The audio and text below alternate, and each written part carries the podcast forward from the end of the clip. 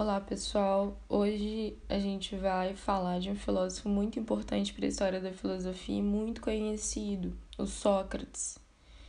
Sócrates viveu entre 469 a 399 a.C. na cidade grega de Atenas. É, é interessante que o Sócrates ele não escreveu nada. É, todos os relatos que a gente tem sobre sua figura histórica vêm um, dos seus discípulos e de pessoas que viviam na mesma época que ele, né? Seus contemporâneos.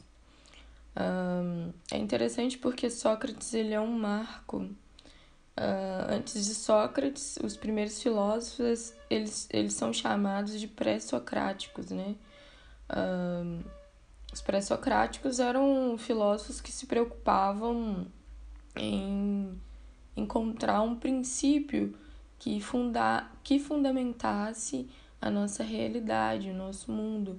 Então, eles se desvincularam de uma explicação mítica, né, que explicasse é, de como que esse mundo veio a ser e se voltavam à physis, a natureza, né, em grego, é, para estabelecer um princípio que fundamentasse a realidade. Então a gente tem, por exemplo, Tales, onde o princípio é a água, o Heráclito, onde o princípio é a mudança. É... A gente tem o Anaxágoras, onde nós temos quatro princípios: terra, ar, fogo e água. E com Sócrates, né, a partir de Sócrates, a gente tem uma nova temática na filosofia a filosofia ela vai se voltar à compreensão do ser humano, às questões que são relativas ao ser humano.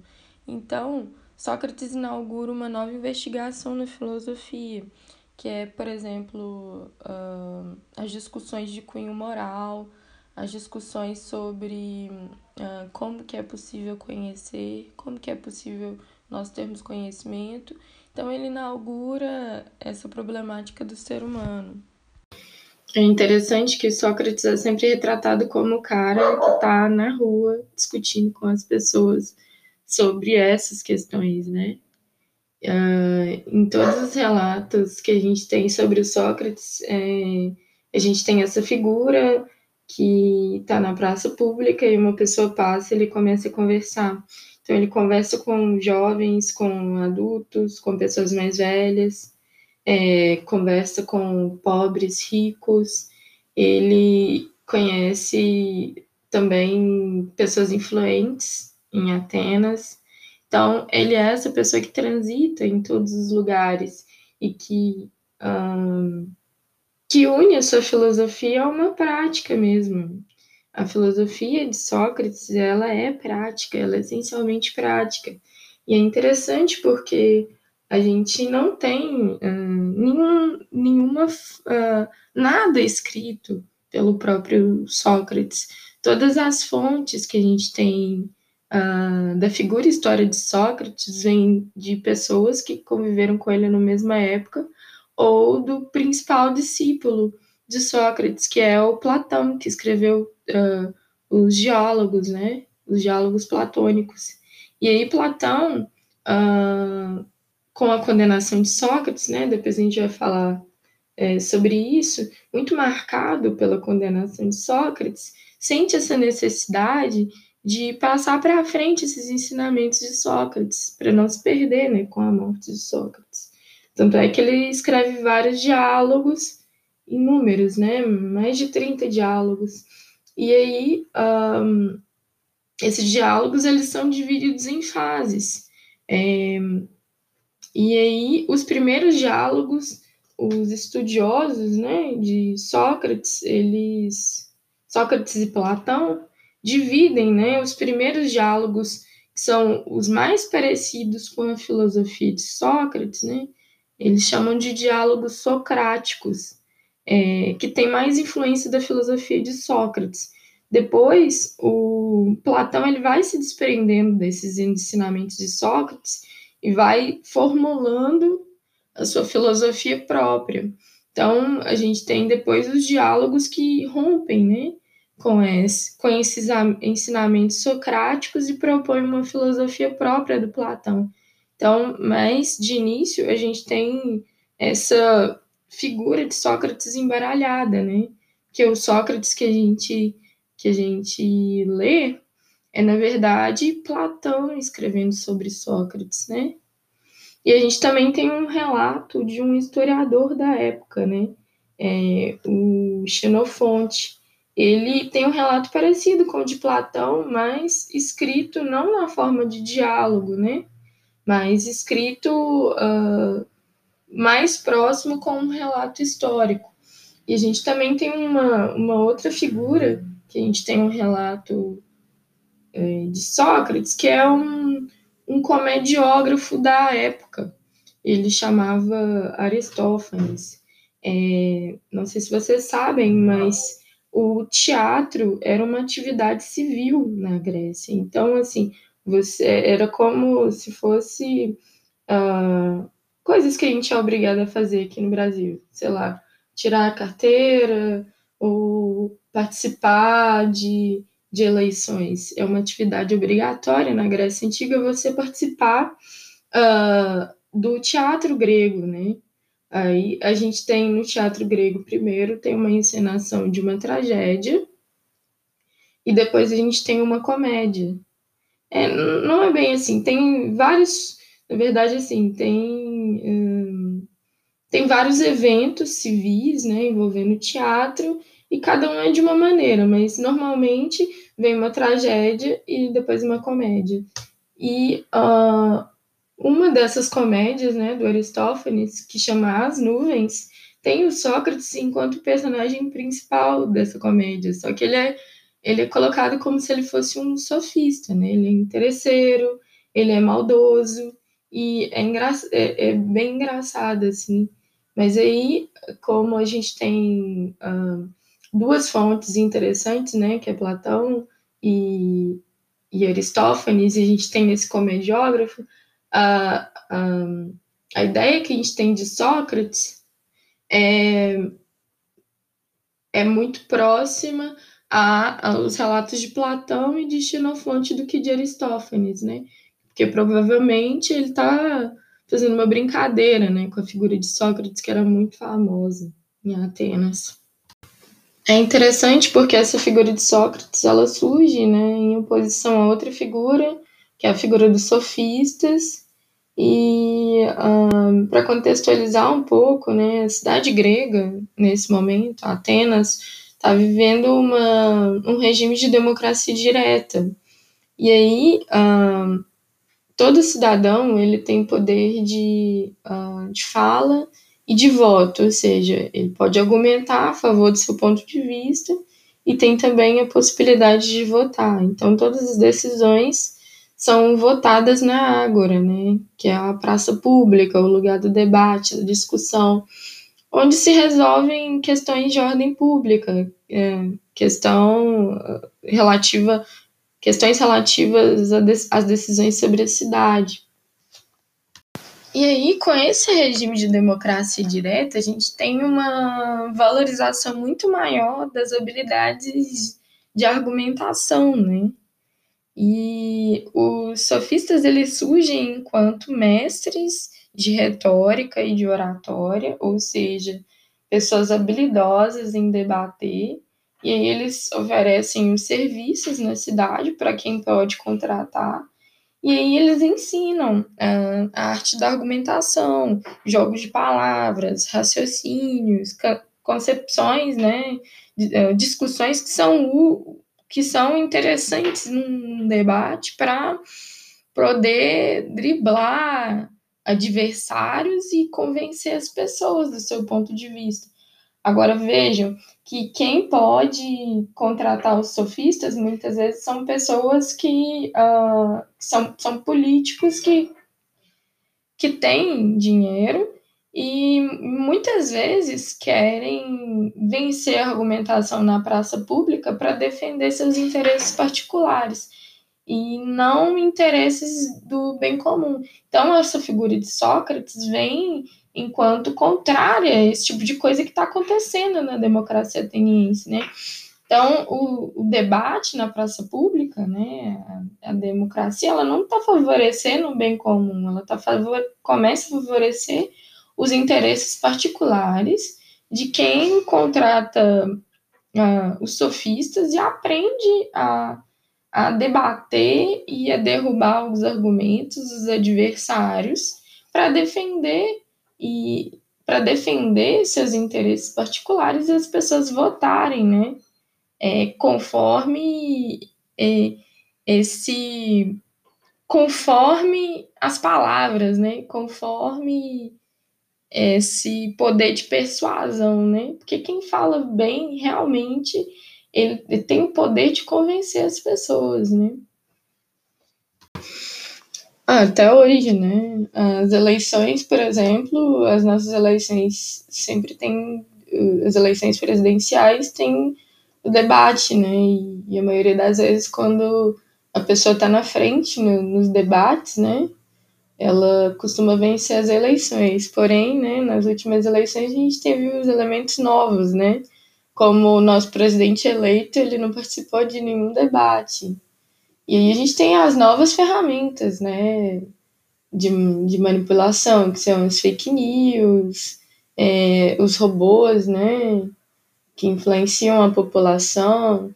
E aí a gente tem esse novo elemento na, na política, né, além do, para além dos debates e da discussão, né.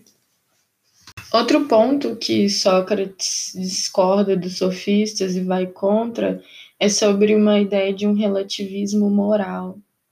É, relativismo, por exemplo, no sentido uh, que, por exemplo, a gente tem que ser obrigado a ficar em casa, né, por causa da pandemia.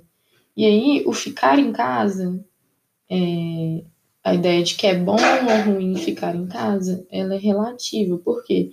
Porque nós temos, uh, cada subjetividade, né, cada pessoa em particular, vai ter um sentimento diferente em relação a ficar em casa. Algumas estão gostando, fazendo várias coisas, fazendo curso é, pela internet, produzindo, e outras pessoas estão deprimidas, querem sair de casa, é, sentem muita falta de, de trabalhar ou de estudar e de fazer outras coisas, né? É, então, Ficar em casa, nesse caso, é relativo. Cada pessoa vai sentir de uma maneira diferente. Agora, o que Sócrates está criticando nos sofistas é um relativismo moral, por exemplo. Sócrates quer definir, ele não quer definir, né? Mas uma das investigações do Sócrates é uh, é dizer o que é a virtude, né? A procurar a resposta para o que é a virtude, procurar a resposta para o que é justiça. E aí vejam que se a gente dá uma resposta relativa é, nessas questões, por exemplo, o que é a justiça? Ah, a justiça é relativa, cada um tem uma opinião sobre a justiça e todas essas opiniões são verdadeiras, porque dependem, depende de cada um, né? Cada um é, tem uma concepção de justiça e essas concepções elas não não estão erradas, né? Todas estão certas porque depende da, da subjetividade, depende do que cada pessoa acha que é justiça. Então, esses sofistas, eles defendiam um relativismo moral, ou seja, defendiam, de, defendiam que por exemplo, uma concepção de justiça, todas as concepções de justiça de cada pessoa estariam certas. Então, uh, que dep dependeriam só do que a pessoa considera ou não justo, enquanto critério de justiça. Então, assim, não existia um verdadeiro e um falso acerca da justiça.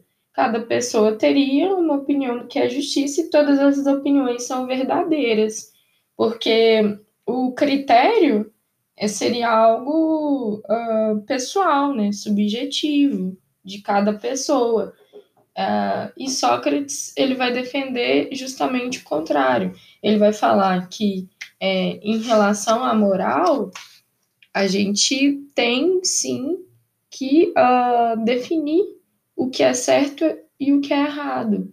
né? E aí, quando a gente define, a gente consegue aplicar, por exemplo, se a gente define uma concepção de justiça como certa, essa justiça ela tem que valer para todo mundo. A gente não pode dizer que cada um tem uma concepção de justiça e que cada, cada um pode exercer essa justiça como bem entender, né? Então, se a gente define o que é a justiça, a gente consegue aplicar essa definição para todos os casos. A gente tem um exemplo muito comum né, de relativismo né, na aplicação da lei, por exemplo, com a polícia. A polícia na abordagem de um jovem negro periférico é muito diferente da abordagem é, de uma pessoa branca, classe média alta. Né? Isso se houver abordagem nesse caso. Então, isso é um exemplo de relativismo na aplicação da lei, né, da justiça. Então, Sócrates ele estava preocupado com o que estava acontecendo em Atenas, né, da, da Assembleia ser convencida, né, de um modo retórico, a votar em interesses particulares, né, as pessoas estarem é, sendo convencidas, a opinião pública estar sendo convencida a votar em interesses particulares que não favorecem o bem comum, mas favorecem apenas algumas pessoas, e além disso também um relativismo quanto à questão moral, né? Por exemplo, a, justiça, né, ser algo relativo, não valer para todo mundo, não ser aplicado da mesma maneira. É, e é interessante a gente notar, né, que essas questões morais, por exemplo, que Sócrates ele, ele também busca é, com as perguntas, por exemplo, o que é o bem, né? o que é a virtude.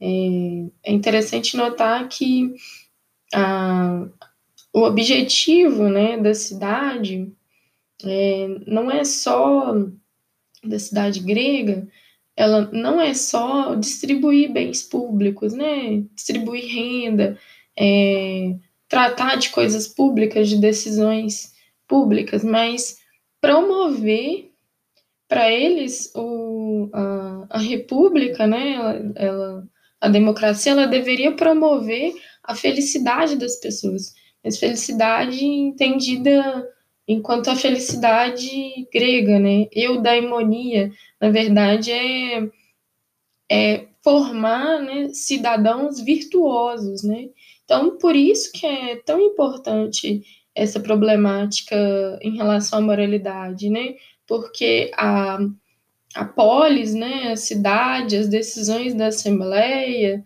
é, a cidade, ela, ela, na verdade, ela tem que. O objetivo da cidade é promover pessoas virtuosas, né? É, homens virtuosos. Homens mesmo, né? Porque a democracia grega, né, tem essa ressalva, né? Só participavam homens uh, com mais de 21 anos, mulheres não participavam, nem pessoas estrangeiras e nem escravos. Na época era 20% da população grega, né? Então, é, democracia entre aspas, né? É um formato bem limitado de democracia. Mas, é, diante disso, é por isso que é tão importante essas questões morais para Sócrates e aí o que Sócrates queria era definir o que são essas virtudes, por exemplo, definir o que é o bem, definir o que é um a, o que, que é a virtude, né? O que, que é um homem virtuoso, o que, que é a justiça, o que é a coragem. É, é interessante para ele definir, porque vejam só, o que que faz com que a gente identifique esses casos onde a, onde a polícia está atuando de maneira é, arbitrária é, com relação à juventude negra e periférica. É que a gente tem uma noção de que a justiça ela deve ser aplicada para todos de modo igual, né? Que a lei ela valha para todos igualmente, independente do contexto, né? Que todos nós temos certos direitos e certos deveres e que, que tem que ser uh, protegidos e uh, acima de, de qualquer contexto, né? E é que a lei deve ser aplicada, né? Pra, por igual, independente do contexto. Mas se a gente não soubesse, por exemplo, se a lei ela ela fosse, ela pudesse ser aplicada em contextos diferentes, de modo, de modo diferente, a gente estaria defendendo também, né, uma aplicação de um, uma aplicação diferente da lei, né, uma abordagem diferente é, da polícia em cada contexto específico.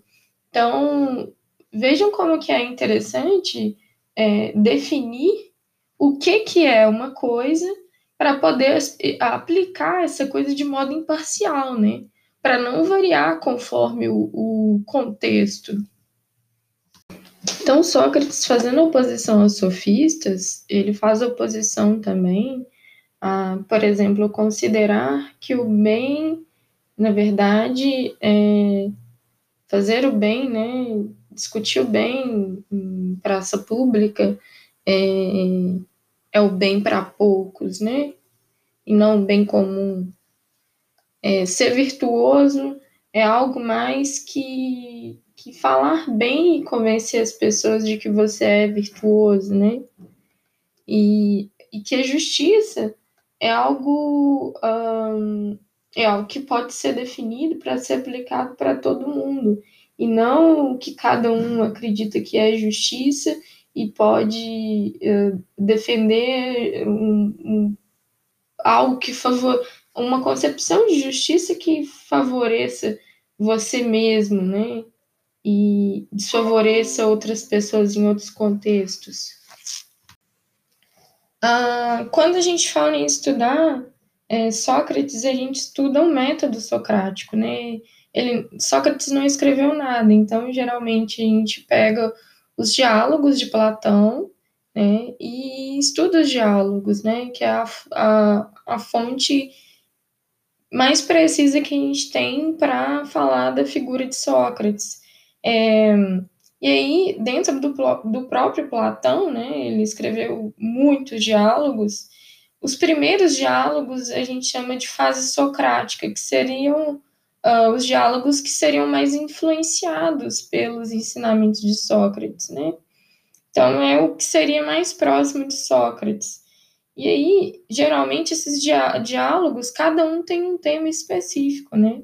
E geralmente é voltado a questões morais, por exemplo, o que é a coragem, o que é a virtude, é, o que, que é a justiça, é, são os temas que são trabalhados nesse, nesses diálogos. Geralmente tem uma virtude, né, que Sócrates, no início de um diálogo, surge a oportunidade de discutir sobre uma, uma, uma, uma questão moral, e aí ele começa a discutir, né, e aí vai, vai desenvolvendo. E o objetivo é chegar numa definição.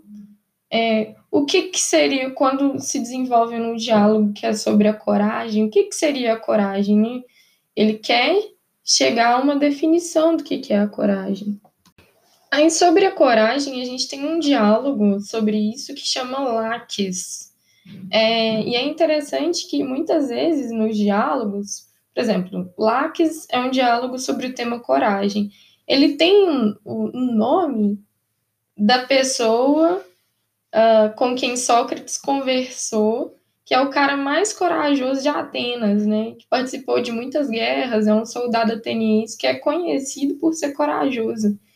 Então, assim, seria a pessoa mais qualificada para dizer para Sócrates o que, que é a coragem. E Sócrates pergunta para ele, né, no diálogo, o que, que é a coragem. E aí o Lax começa a, a falar, né? Ah, Sócrates fala assim: Ah, Lax, um, o que, que é a coragem, então? E aí ele fala assim, uh, ele dá exemplos, né, diversos exemplos de situações onde, onde as pessoas demonstram coragem. Ah, o soldado que continua combatendo mesmo uh, o inimigo sendo numericamente superior. Ah, o soldado, mesmo ferido, continua a combater. Ah, o soldado que não teme é, diante uh, do inimigo. É, o soldado que nunca se retira da batalha, apesar das condições serem ruins.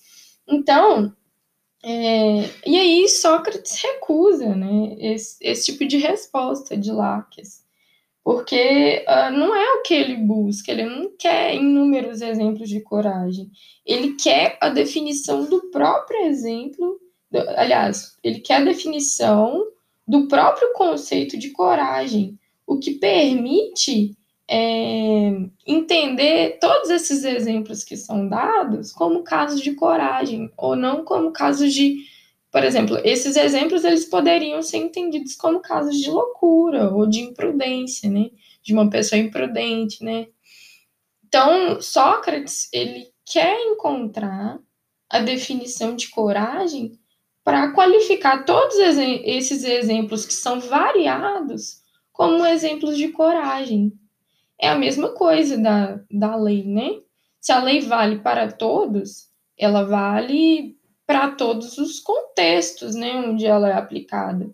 Então, por exemplo, um, se a gente tem a definição do, do que, que é coragem, é, a gente pode um, a gente pode encontrar uma enorme gama de exemplos do que, que de situações corajosas e definir todas essas situações corajosas enquanto exemplos de coragem.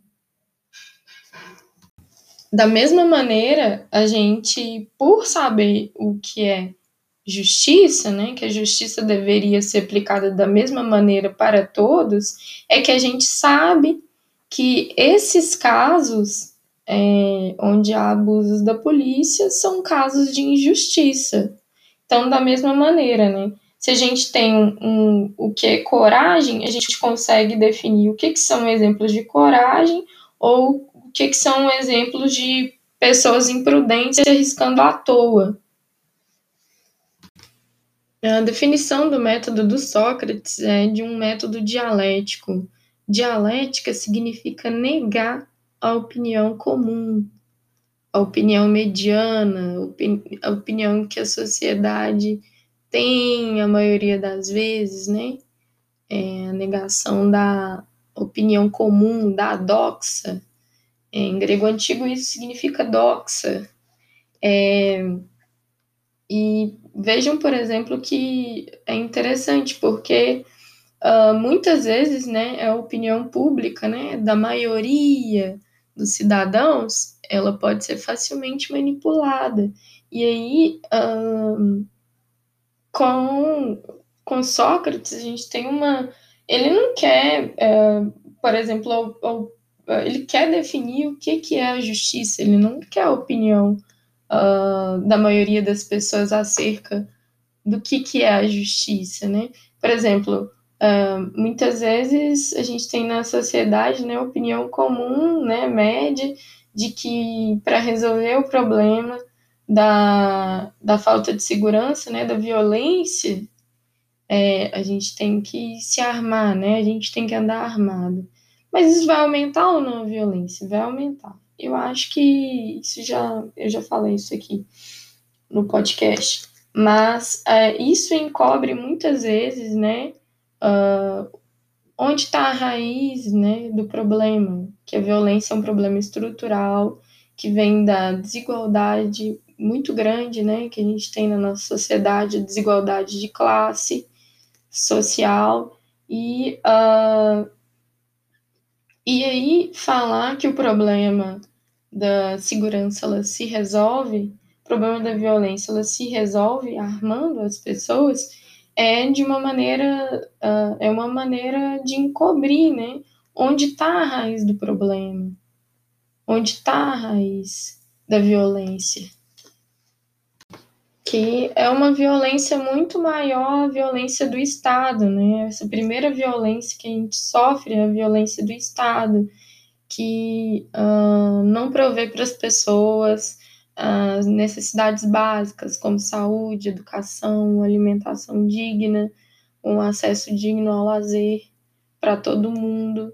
E aí as pessoas realmente nascendo em um contexto onde você tem todas essas violências do Estado, ou seja, você não tem uma boa saúde, você não tem uma boa educação, você não tem alimento nutritivo, você uh, sofre uma violência dentro de casa, você mora num lugar insalubre, aí você vai se tornar uma pessoa violenta. Por quê? Porque a violência é estrutural, ela vem do Estado. E aí, muitas vezes, né, a gente tem a opinião média, né, manipulada, né, pelos por quem detém o poder, né? E aí Sócrates, então, ele ele vai contra né, essa, essa opinião corrente, né? Por quê? Porque a opinião corrente da época, né, o senso comum da época, ele também estava sendo manipulado, né, pelos interesses particulares. É, por esses, por esses políticos né, que venciam na argumentação, no debate, convenciam as pessoas a, a votarem no interesse privado e não no bem comum, né, como a gente já falou muitas vezes aqui. Outra característica do método dialético, é, além de ir contra o senso comum, né, a doxa, é a refutação, né, eu acabei, inclusive, de fazer uma refutação, né? O problema da violência, ele deve ser resolvido com armas. Aí eu refutei a opinião de que as pessoas, uh, que, de que os problemas da violência é, são resolvidos com pessoas armadas, né? Na verdade, ao contrário.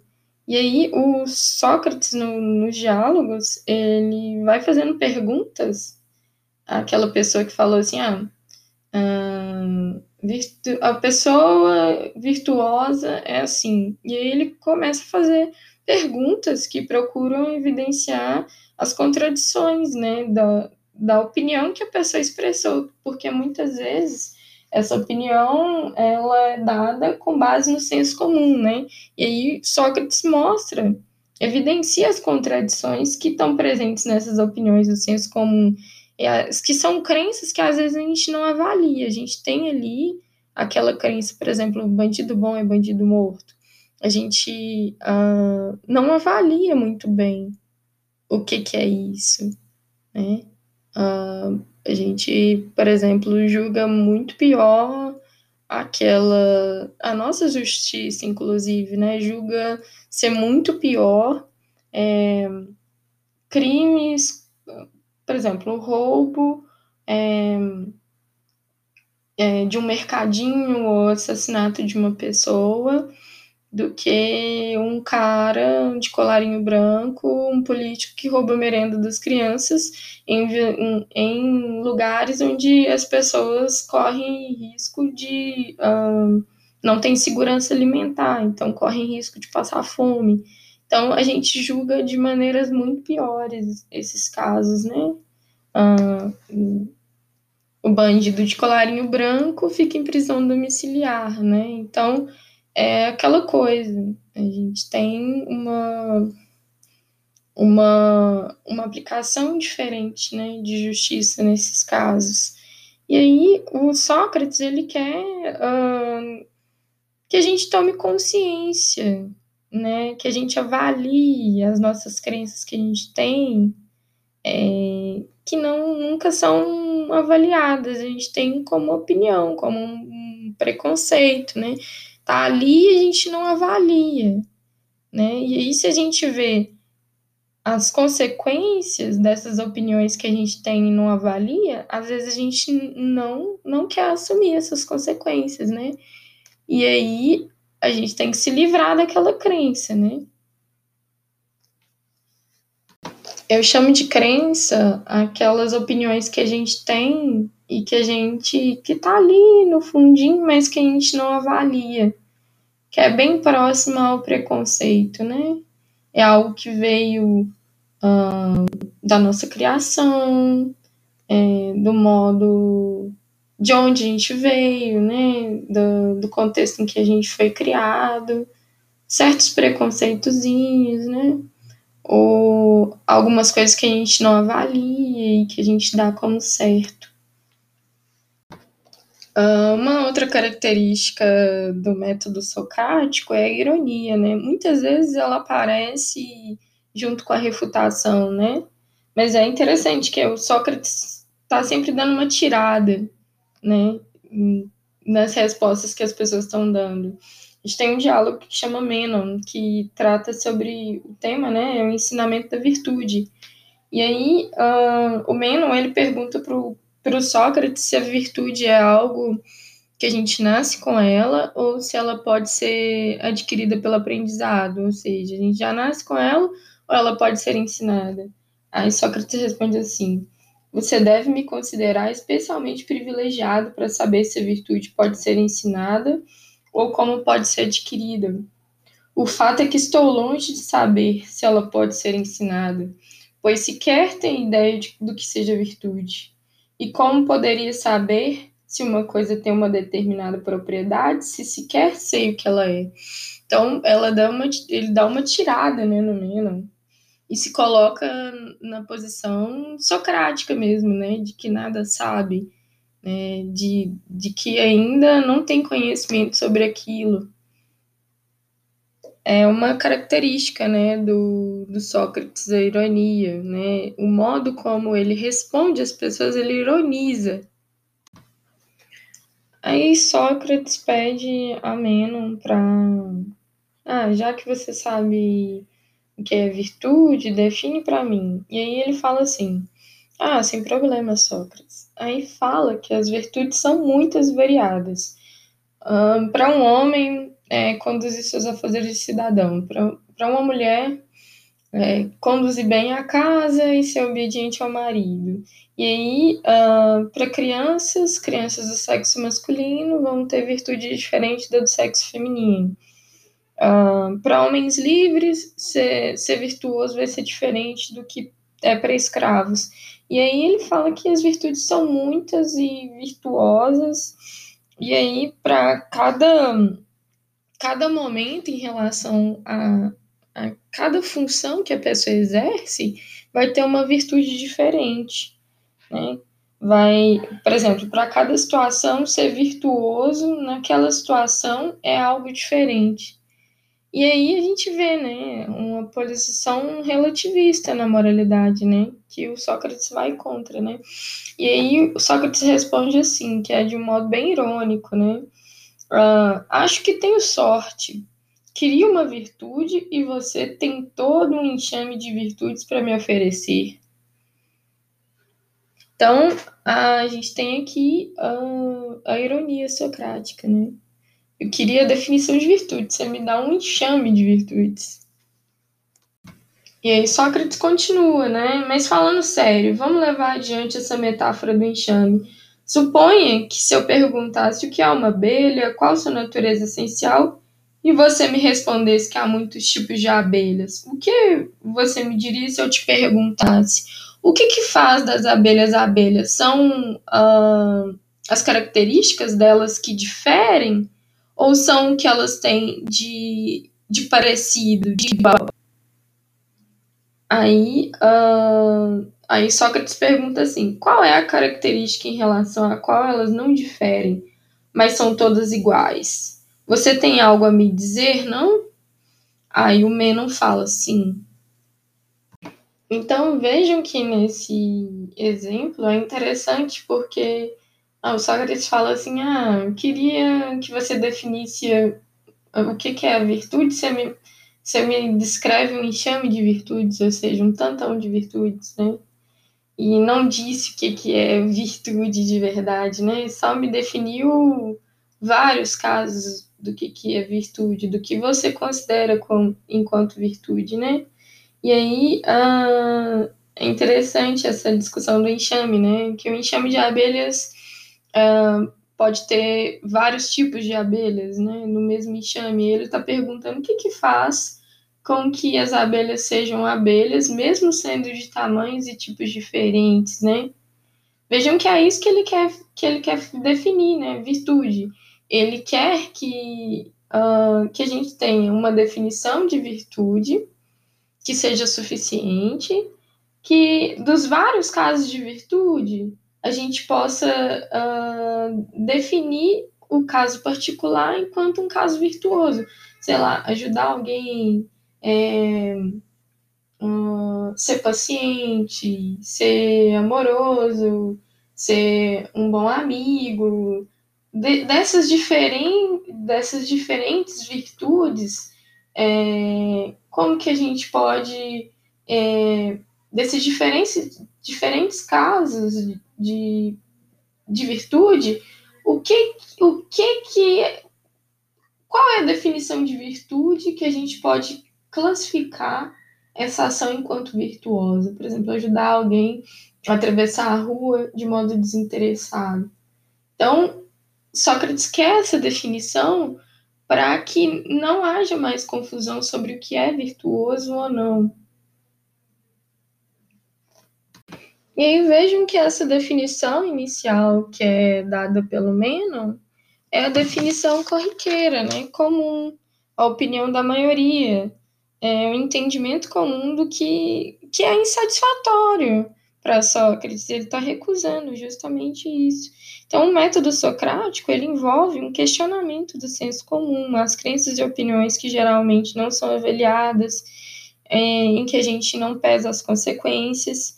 E isso, isso vai mostrar que não sabemos certas coisas que a gente acredita saber. E aí a gente tem essa máxima socrática, né? Só sei que nada sei. Existe uma definição de filosofia que está presente no diálogo que chama o banquete de Platão. É, e aí a definição da filosofia nesse diálogo é que os filósofos eles não são sábios, eles são conscientes da falta que eles têm. Então, eles estão entre os sábios os filósofos eles estão entre os sábios e os ignorantes. É, porque os ignorantes eles não sentem falta daquilo que uh, eles não sentem a falta daquilo que eles não têm, né? Então eles ignoram que eles não têm sabedoria. Os sábios, por serem já completos, eles não precisam aprender nada, né? Porque eles já são sábios, eles já são completos.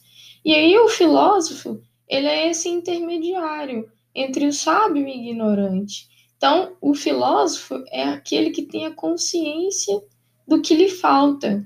Ele não é ignorante, que o ignorante ignora o que falta, e nem é sábio, porque se ele fosse sábio, ele seria completo.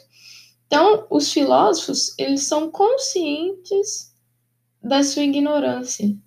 E por isso eles filosofam porque eles buscam a verdade. Então, esse só sei que nada sei é muito próximo né, a essa definição de filosofia que a gente tem no banquete de Platão. Uma outra característica né, uh, do método socrático muito importante se chama maiêutica. É, tem a ver com a mãe, que era parteira a mãe do Sócrates era parteira. E aí ele fala que, da mesma maneira que a mãe dele era parteira, ele também é um parteiro. Porém, só que ele é um parteiro de ideias. Então, ele fala que uh, o ofício dele é trazer, né, que os homens eles estão prenhes, grávidos de ideias, e aí que a função dele é, é ajudar a parir, né? ajudar a parir filhos cada vez mais bonitos, mais bem acabados, é, ou seja, ideias mais prontas e mais acabadas, mais perfeitas, né? E aí a gente tem uma característica de Sócrates que é justamente não transmitir um saber pronto e acabado. Ele não fala, ah, a virtude é isso, e pronto. Ele está dialogando com a pessoa de uma maneira que vai fazendo com que ela, ela mesma, ela construa para si mesma um caminho de raciocínio e que ela chegue a certas conclusões onde o Sócrates apenas ajudou, entendeu? Ele, ele vai lapidando, lapidando, só que é a pessoa sozinha que chega a, a, a uma certa concepção, a um certo ponto. É, então, uh, ele não, uh, não transmite um saber acabado, mas faz com que o outro, é, por meio do método dialético, né, um, um, de discussão, de dar à luz né, essas ideias, é, faça com que uh, a própria pessoa chegue a uma ideia mais acabada, né? É, por exemplo, no Menon, né, ele, uh, quando ele rebate, o, quando Sócrates rebate o Menon, ele começa a falar de uma coisa de abelha, né? Então ele vai para exemplos do cotidiano para tentar ajudar o Menon a chegar a uma ideia de virtude, né? Ah, você me deu um enxame de virtudes, mas eu quero o que, que é virtude, né? E se fossem abelhas? O que que tá, caracteriza uh, o que ca caracteriza a abelha enquanto abelha, mesmo sendo de tipos variados? Então ele vai dando esses exemplos corriqueiros que todo mundo consegue entender. E aí uh, vai acabando cada vez mais aquela ideia, né? E aí, esse processo é um processo de compreensão do próprio indivíduo, onde se dá passo a passo, e aí, à medida em que, ao longo do diálogo, né, o, o, o indivíduo está atento a todos os passos, né, porque são exemplos do cotidiano, e aí eles vão discutindo, né. E aí, Sócrates nunca responde diretamente a nenhuma questão. Ele formula, ele apenas indica, né, as implicações que são insatisfatórias, né? Indica o caminho a ser percebido, né? O método é justamente isso, através de um caminho. E é através do debate, né, do diálogo, que ele faz com que o, que o interlocutor ele cai em contradição, ele, uh, ele hesita quando ele parece seguro. Você se lembra que o Menon deu uma definição de várias virtudes, né? E o, Aí o Sócrates vira e fala: ah, Mas eu queria o que, que é virtude, você me vem com enxame? E ele estava super seguro, né? O Menon, do que, de, de, que sabia o que, que era virtude, né? E aí, uh, esse, por meio do método socrático, a pessoa passe por um processo de revisão das crenças, né? Uh, transformando a sua maneira de ver as coisas e chegando mais próximo de, de conhecer o que, que a coisa é. Por exemplo, o, quando o Sócrates começa a falar sobre, sobre a abelha, ele quer, uh, ele quer ajudar o Menon a, a ter uma ideia melhor do que a virtude. Ele não está dizendo o que, que é. Né? Ele começa a fazer perguntas. Suponha então que eu lhe peça. É, qual característica em relação a qual as abelhas não diferem, mas são todas iguais? Então aí a pessoa vai respondendo e Sócrates vai cada vez mais ajudando a pessoa a parir né, essa ideia, a ideia do que é virtude. É interessante é, notar né, que uh, Sócrates ele foi condenado à morte né, por dois motivos por, por ser injusto com os deuses da cidade, ou seja, impiedade, né, não honrar os deuses da cidade e corromper a juventude. É, é interessante porque Sócrates sempre está falando nos diálogos que ele escuta uma voz de um deus interior. Uh, é interessante, né? Porque parece que uh, que é uma pessoa que se volta a si mesmo, né? Que uh, reavalia suas crenças. E é interessante porque os deuses da cidade, né, as, as mitologias, né, os relatos sobre os deuses é, são uh, como se fosse um manual de como os homens deveriam agir, né? Se você se assemelha, se a sua atitude, né, se o seu modo de vida, se as suas ações elas se assemelham às ações dos deuses, ela é virtuosa, ela é correta, né? ela é justa. Só que na mitologia a gente tem muitos casos de injustiça. casos estranhos, assim, casos de traição, de morte, de matar pessoas da família. então, por exemplo, Zeus, ele é filho de Gaia e de Cronos. É, Cronos é o deus do tempo desordenado e Gaia é a terra. E aí, toda vez que Cronos é, tinha um filho com Gaia, ele comia os filhos. É, e aí Zeus mata o pai, e aí a partir da, da morte do pai, a gente tem o, o, Zeus, que é Deus da justiça, se torna Deus da justiça, e o tempo passa a ser ordenado.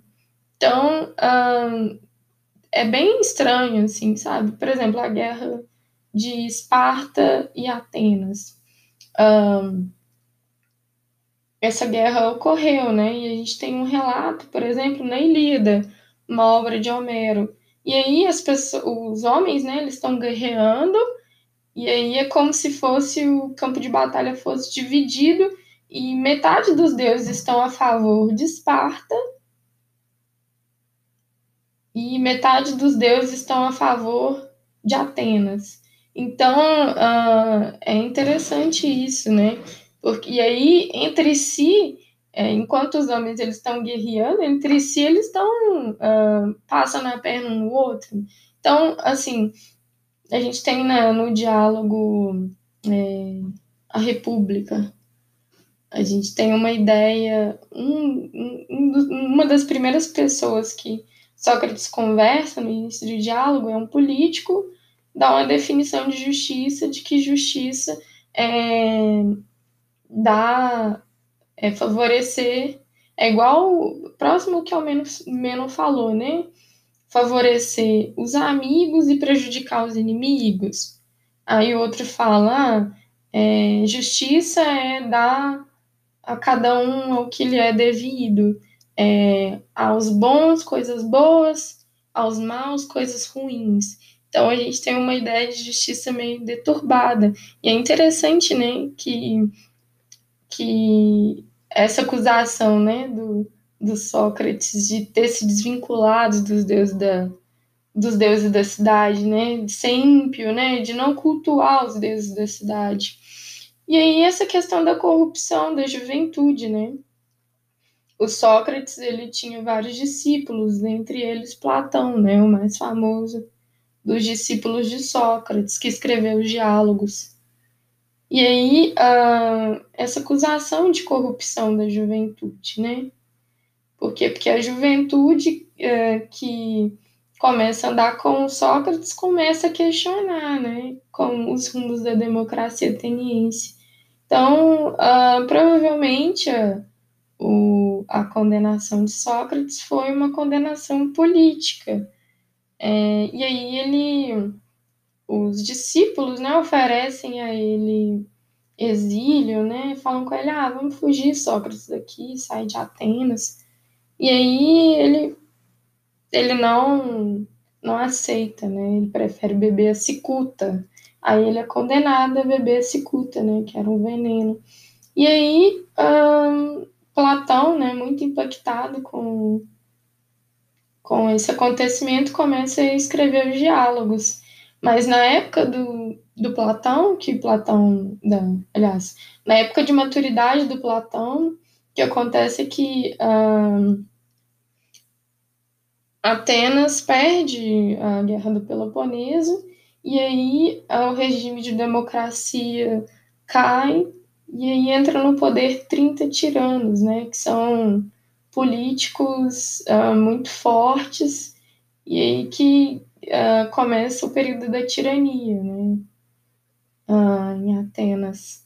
E aí é interessante, né? Porque é nesse momento que o, que o Platão está vivendo e está escrevendo. E aí, e falando sobre Sócrates, né? Que foi uma pessoa que denunciou o que já estava, né, prenunciando o que viria a acontecer, né?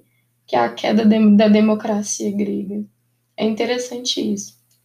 Então, pessoal, quando quando vocês precisarem uh, estudar, vocês fiquem atentos aos, a um método, o método dialético, os componentes do método, né? Refutação, ironia, maiêutica e método de análise conceitual, né? Que na verdade é a mesma coisa, mas é um modo diferente de dizer. Ok? Obrigado.